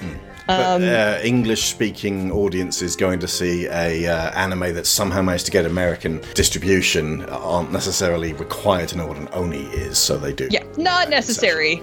Yeah. So that concession's just fine. It's not something that is a stickler for me. Okay. This does important, though, because it gets them separated again, which means Mizuki and Hana don't have the actual address, so they don't go to the address where they were supposed to. They just find Sachiko out on the street. Meanwhile, Gin gets the information from the television that the baby that they've had the whole time was actually kidnapped from the hospital. There's a police sketch. I think it's the first police sketch I've ever seen of a baby. It's very convenient that this baby has a really identifiable birthmark right in the middle of her forehead. Representing but also, a third eye and divinity. But also, I mean, how many street babies are there on any given Christmas? So the odds are pretty good it's the same baby, even if there wasn't an identifying mark. Yeah. The TV at this point, by the way, it occurred to me that the TV is the voice of the Oracle throughout this. They pick up from TVs that happen to be on in the background in various different scenes, pieces of information that underline for us, the audience, whether or not they actually hear it, what this network of coincidences is building behind. Imagine the divine force having to set up this ridiculous puppet show that you can only influence. You can't actually make them do stuff. You can just sort of show things. You can blow at them. Yeah. Oh, for God's sake, just go down that street, okay? You can be Gandalf, but you can't bloodbend them. Yes, indeed. Yeah. Which means Miyuki and Hana are walking kind of aimlessly because Hana doesn't want to go back and talk to Gin to get the address after her big scene. And they happen to walk past the woman they've been looking for the whole time, Sachiko, who is just about to jump off a bridge. Also, I think Hana might feel at this point like Gin is not necessarily coming back to them. She's left him with his daughter. So as far as she's concerned, that at least for now, that's his part in this done. He now has his own life to go and deal with. Has she also acknowledged Miyuki's pondering her own family life and potentially returning? Because she's now seen the ad in the paper, the magazine. Yeah. Yeah. The reason why Miyuki wasn't at the shop when the others were and the ambulance crash happens is because she's trying to call her dad. She doesn't really succeed in saying anything, but she does make that first step. This is a densely knit, interweaving series of story beats. Absolutely. And her father knows immediately that it's her. Yeah. But she doesn't say anything, and he says her name. Okay, he assumes from the fact that he has a silent phone call from a presumably unlisted number that it's probably her. Yeah. So they save Sachiko from jumping off of the bridge and return the baby that they believe is hers to her. It is then revealed to the audience that the situation was actually Sachiko was a woman who lost her child sometime during the pregnancy, some miscarriage, presumably pretty late in term, and was in the same hospital this baby was delivered in, has a mental break and kidnapped the baby, tried to take it home to her partner, who Gin is about to go talk to, who obviously didn't want to be involved with the baby kidnapping, but instead of doing anything appropriate about it, like getting her some help or calling the cops, sends her off. Taking the baby back to the hospital. Taking the baby back. There's so many options this guy has, but he, like Gin, is kind of just a mess of a guy right now and is not taking enough responsibility for the effects he has on the people around him. So it's another very unflattering mirror that Gin is forced to stare into. Exactly. By the end of all of this, Gin has realized what the situation actually is. Hana and Miyuki have given the baby to a woman who is really on the edge, quite literally on the edge. And when the three reunite at a shrine, they find out what has happened and go to track her down in a really dramatic chase sequence. Yes. I love this sequence. It's incredible. It's so fun, considering the It's so dark, the actual grounding underneath this. The seriousness of what they're chasing for. Do you know what it reminds me of as it plays its fun jazz during a chase? Cowboy Bebop! Yes. It's a bit Bebop-y. Yeah. But I mean, Cowboy Bebop does the same thing insofar as it's like hilarious one minute and then heartbreaking the next. Yeah. And don't they rope in the cab driver at this point, don't they? Mm. As well? Yes, that poor cab driver. He is the least like connected to what's going on, but his head. He just has this look on his face that says, "Why did I have to be working tonight?" The chase culminates in a rooftop that Sachiko tries to jump off again, while Kyoko tries to reason with her and get her to. I mean, the baby does also try to reason with her. Actually, the baby does try to reason with her. She says, "Take me home." Yeah. Let me go home. Miyuki tries to reason with this grieving mother, who, again, the film is sympathetic to. It could have just made her someone utterly hissable, and they could also have casually killed her here and saved the baby. They don't do that either. Twice, once on the bridge and once here, Miyuki lunges forwards to grab this woman as she's falling, because she can't see an end to this. And it's got to be her and also the baby now. She's travelled too far down the dark path, and it takes Gin and Miyuki talking to her while holding on to her, telling her, "Just give us the baby back. Like, it's not your decision to make on this one." The way the film frames its sympathies for Sachiko at this point, and frankly this extends to most of the people within the film who have made questionable choices that have led them down unhelpful roads, is it doesn't condemn any of them. It doesn't condemn anybody. What it effectively seems to be saying is, you are not to blame for the things that have happened to you. You are not to blame for how you feel about the things that have happened to you. But your actions are your own. For the choices that you make once you've processed those feelings and are in a position to decide what to do next. Which philosophically is extremely on point with its chaos be kind. Yeah. And being able to marshal that with an obviously orchestrated divine theatre piece is quite a feat. It manages to feel like everybody's decisions are both very important, and yet the world operates whether or not you're making decisions. And it has that feel of every moment is another opportunity to turn it around. Yeah. Mm-hmm.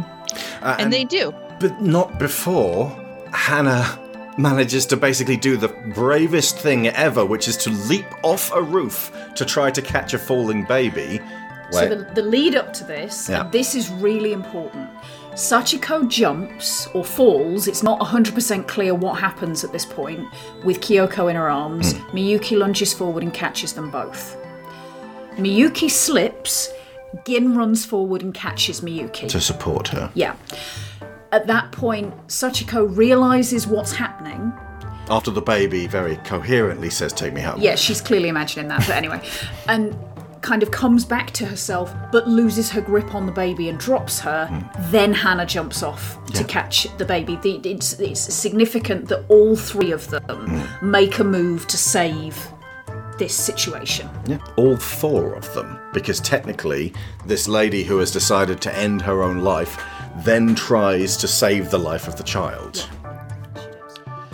And her partner shows up to at least attempt to get her to stop risking her life and the child's. Yeah, to talk her down. He is also showing up. Yeah. All of this culminates in Hana leaping off the roof to grab the baby, sliding down the snow, falling in and holding onto the gutter, and then falling down and grabbing hold of a railing which is attached to a long, long piece of drapery, and then that's snapping. But then this is why it's definitely divine, because a divine wind just, it's like the version of God that's watching this goes, "Oh, for goodness sake!" But at the same time, what an incredible self-sacrificing moment. I am going to reward you with your life. Blows a wind underneath the two of them so that she flies and lands hovering like an angel herself, to arrive in a street of people who can witness what a hero she has just been. Absolutely. A heroine. She Mary Poppins down. Yes. She's Mary Poppins, yeah. And then everybody goes to the hospital. Because, my God, do we need beds, food, and shots right now? And yes, probably shots. Everybody goes to the hospital. This time, the hospital that the baby was stolen from. Yeah. The parents gratefully receive their child. And the police officer on the case is, of course, Miyuki's father, who is about to introduce them to the people who saved their children, gently informing them that they are homeless. And thankfully, the couple is like, yeah, that's fine. They saved our kid. They're going to be the Godfathers. Nice. And the movie ends wonderfully on Miyuki and her father seeing each other face to face, the audience learning that they have a winning lottery ticket, and the baby being cute. It's a very cute baby. The baby is extremely cute. We haven't mentioned this yet. Really cute baby. You're right about that whole, I must caution you, they are homeless. Like, the father's got some growth still to go, and maybe some like attitude adjustment on behalf of his daughter to help him understand that homeless people are still people. You do understand that, right? I know that you're up there at the pinnacle of society as the police chief, but he's gonna get that, because there is no way that Miyuki is gonna just go home and completely abandon Gin and Hana at this point. She's got a weird aunt and uncle that are joining all of the family events from this point onward, and there's nothing that he can do to stop her. And I mean that this all kind of blends into the almost hysterically joyful Christmas ending, as it's just all of these wonderful things start slotting into place at once. Though there's a tiny little thread of bitterness to make sure that it's bittersweet, as musingly rather than angrily, Hana notes that she has been stationed in the gentleman's ward. However, it's one of the only instances of misgendering, and they make a point of Hana being like, ugh. But it does mean that the private room that she gets to share with Gin. And the doctor at the other hospital did specifically refer to her as she. Nice. Yes, that other doctor is cool, even though he's not able to solve their homelessness, which is, I'm a problem for lots of doctors. That moment actually reminded me a bit of one of the scenes in Grave of the Fireflies when the doctors are trying to say, hey, this is malnutrition, and they aren't able to do anything other than say, yeah, just do your best. That's all we can do. One note on music, by the way. As Gin, around about the end of Act 2 and the beginning of Act 3, when Gin comes into contact with the adult version of his daughter, Ode to Joy starts playing and rising up to the da-da-da-da-da, as in you just won at Peggle, or the famous Christmas movie Die Hard, which this piece of music was very much synonymous with. However, there's another layer to that, because if you listen through the credits, there's a remixed version of Ode to Joy, which made me start thinking of Clockwork Orange. Clockwork Orange was scored by Wendy Carlos, who was and remains to this day a trans woman. And an extremely talented. Hell yes. She's extremely talented composer. About half of Kubrick's films. The music in this movie is used to excellent effect continuously for its comedic effect, mostly to highlight just how divine all of these coincidences are starting to get. The Hallelujah chorus is used repeatedly when things miraculous start to happen, as well as Ode to Joy. And the rest of the score has this very fun and pleasant, like, jazzy, upbeat vibe to it. It's really a unique score, and I really love it. I'm going to have to be careful how I apportion that score throughout this to make sure that it hits the tones in the right places, because it's perfectly orchestrated in the film, but it can't be haphazardly applied. There's focus here. Yes. If this movie is anything, it is focused. It is precise, and it is like a piece of clockwork. Everything is just tied together in exactly the right way to make it play this wonderful little piece. And yet one of the core personalities is pure chaos. Yes. At least one of them. Chaos is honestly part of the point, and yet as a film, it's painstakingly constructed. Mackenzie, thank you so much for coming on with this. This is brilliant. So happy to be here. It's one of my favorites for a reason, and I hope more people, go out and watch it for the holiday season now. Yeah, meet us too. This was a tricky one to say yes to because it is pretty obscure, but just reading out and remembering what this film was about, I was like, I can't not do this. It is the right thing to do.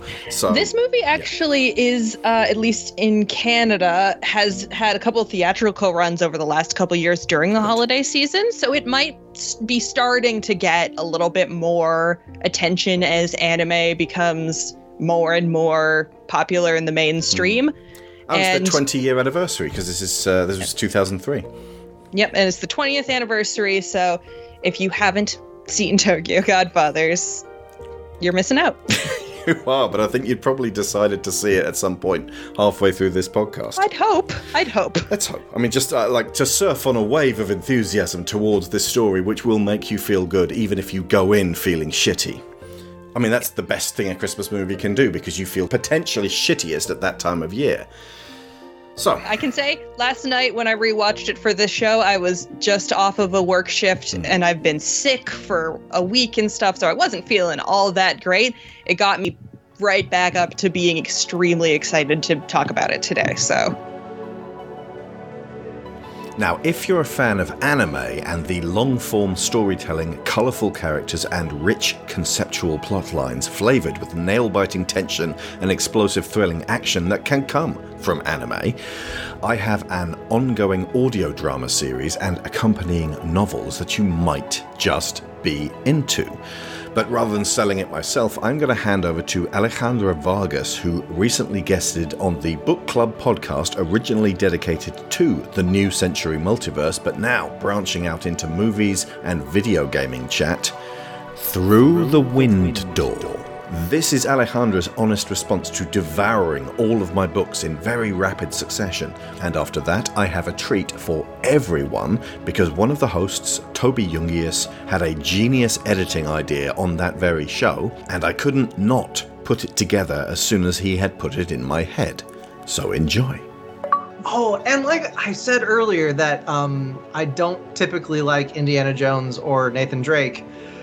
So, Kolo is Muhammad Ali. So, I love him. He's amazing. I want to pet his fur. And that's all. No. We all know that's not true, yes. Get in line, because... Mo is so fucking spooky. I should have said this earlier. But, at the time, I did not give Alex this credit, but since Castle of the Moon, he is an honorary lesbian, as far as I'm concerned, because he 100% gets what lesbians find so hot about women. He gets it. The concept of me not reading everything at this point is so fucking gone. I'm deeply invested at this point. There have been 3 books that I love wholeheartedly without reservation. I'm in. I'm never leaving. You can't chase me away. Put the broom down.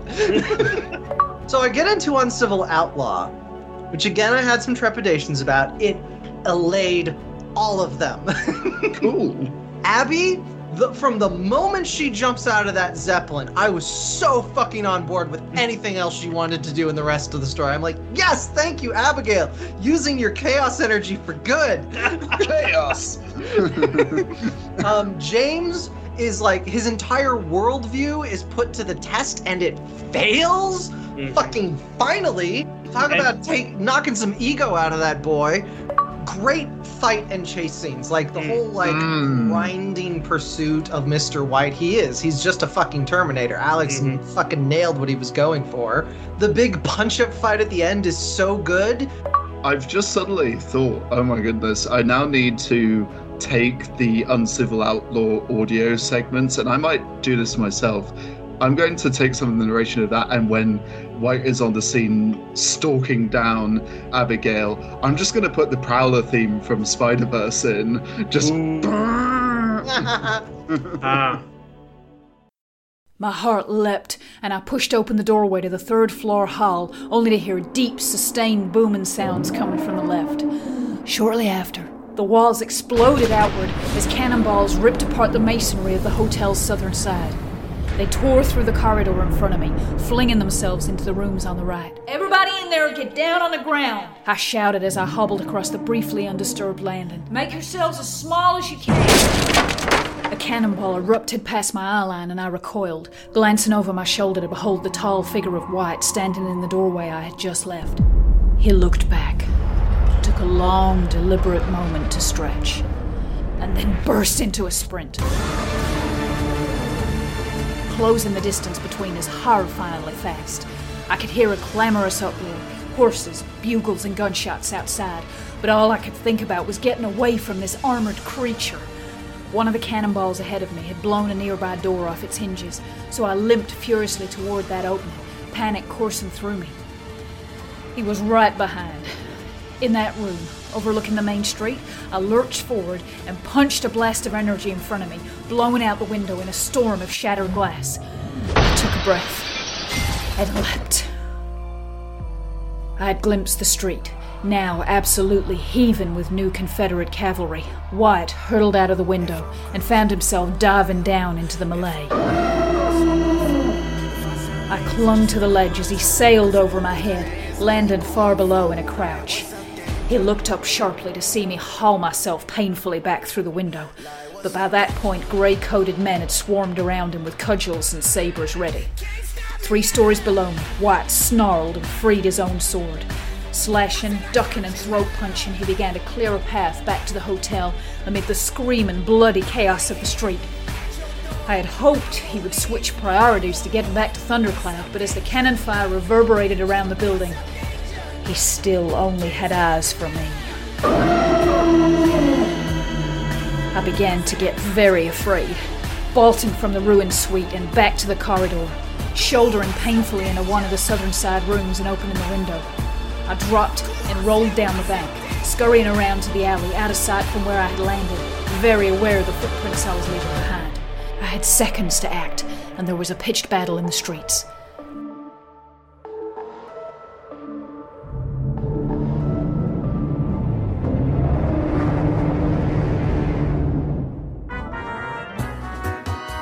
The New Century Multiverse, which you just heard there, and School of Movies are funded by Patreon. Once again, thank you all so much to everyone who chips in every month. You keep me from being a hobo busking audio dramas at passers-by for coin. And our $15 sponsors get credit every episode, so thank you too. Aaron Lecluse, Abel Savard, Alejandra Vargas, who you just heard just there, Alex Brewington, Angus Lee, Benjamin Hoffer, Brian Novak, Cassandra Newman, Chris Finnick, Christopher Wolfe, Kieran Datchler, Connor Kennedy, Dan Mayer, Daniel Salgueiro, Dan Hepner, Dave Hickman, David Sheely, Finbar Nicole, Frankie Punzi, Greg Downing, Jameis Enright, Jesse Ferguson, Joe Crow, Joel Robinson, Joran Clausen, Joe Gluck, Kevin Vahey, Lorraine Chisholm, Marty Palmeyer, Matthew A. Siebert, Michael Hasco, Sean Doran, Toby Skills Jungius, whom you also heard just there, suggesting the Prowler music, Tim Rosensky, Timothy Green, Tom Painter, Timu Helas-Hayu, Sarah Montgomery, and Kat Essman. We will be back at the end of the year with Black Panther: Wakanda Forever. Before we leave off, do you have a podcast or two to talk about that you have maybe been working on for a long while? So yes, the top and foremost of that I want to talk about is Dice Weave. So Dice Weave is an actual play podcast. Me, my partner Nathan, and a couple of our friends, set in The Strange, which is kind of a fringy X-Files sort of mystery universe. It's a really fun narrative. We're doing a lot of really cool stuff in it right now. So if you're interested at all in narrative storytelling like that, improv, RPG style mysteries, Dice Weave on all of the systems and whatnot.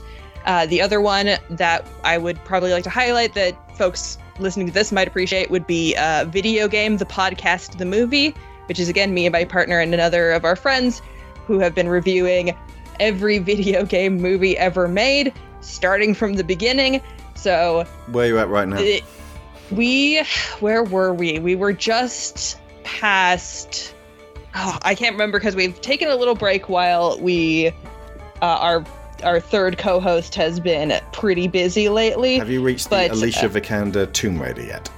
We are not that far. We have not gotten to the point where they are good, but we have approached it and found there is more there than you might believe. Among the Uwe Boll trash, there are occasionally things that are trying and are having some amount of fun with it, even if I can't recommend any of them entirely as films. It's an interesting experience. It's certainly in the era where video game movies have actually started making money. Yeah. I don't know if they've really had their renaissance yet. Super Mario Brothers movie might have made bank, but I don't think it's perfect yet. But at least I think we're on the road to getting the first great video game movie that's actually an adaptation. Detective Pikachu. Actually, yeah, that one might be it. There's another one as well. I don't know whether to either have you on when we cover it or to invite ourselves onto your show very rudely. Dragon Quest: Your Story. It's really good. That is one that we haven't got to yet because it is it's much newer. Recent, yeah. And I don't think it was a theatrical release in the West, but I've heard very good things about that, and I'm hoping that it lives up to the hype. I certainly believe it because the director just blew my mind. Yeah, the director of that also did a bunch of recent Doraemon movies, which are also fantastic, and the Lupin movie, the CG anime one. Just, he's really good at those. Yes, he's I want to pull up his name because it's unfair. He also just broke my heart repeatedly with Godzilla -1. Oh, he did that? He's the director of Godzilla -1. Just hook it to my veins. Yeah, just eat it. He's amazing. Takashi Yamazaki. Yeah, highly recommend it. Takashi Yamazaki. I someone to keep your eye on. Absolutely. Yeah. Anyways, thank you again for having me. I always love talking to you guys about movies, especially ones that need a little bit more love. Absolutely. And we will be back next week with the incredibly long-awaited show on Black Panther: Wakanda Forever, followed by our commission season continuing in January, which will contain the even longer-awaited Season 2 of Gravity Falls, also Strange Days, directed by Catherine Bigelow and produced by James Cameron, The Mask of Zorro, one of the last true swashbucklers, and the week after that, maybe the last Zorro film, Puss in Boots: The Last Wish. And after that, we have a double episode extravaganza devoted to the best Star Trek show in decades, one which represents a deeply welcome return to Trek for Sharon and I with Strange New Worlds. Thank you to all the backers who made these exciting shows possible in the space of a few hours. I didn't even get to go public with this. I just said on the commission's thread on the Discord, hey, I'm thinking about opening this up again, and within an hour or so, these were all lined up. I am so sorry to everyone who was waiting for the next window. It's almost not fair on you folks who aren't on the Discord all the time. Next time I will announce it properly, because I was just thinking about it and I was like, let's just field it. But it was, what I compared it to was like throwing down birdseed and all the nerds descended. So nerdseed, but in a great way. Like I love that enthusiasm and the fact that everyone just really wanted these things made. That's if you podcast, they will come. Again, it's the opposite of being dismissed. So thank you to all the backers who made these exciting shows possible. Thank you to Alejandra Vargas once again for saying such lovely things about our work, but also for commissioning this fantastic episode, along with Joe G. We will see you in 2024. In the meantime, I've been Alex Shaw. I've been Sharon Shaw. And Urban Survival Baby Care School is out.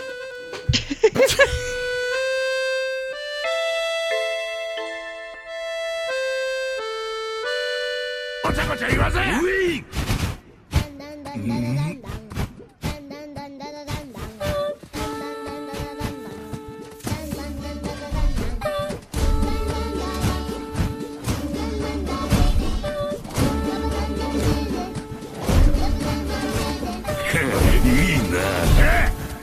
Sigzu? Что за соколочка проехала?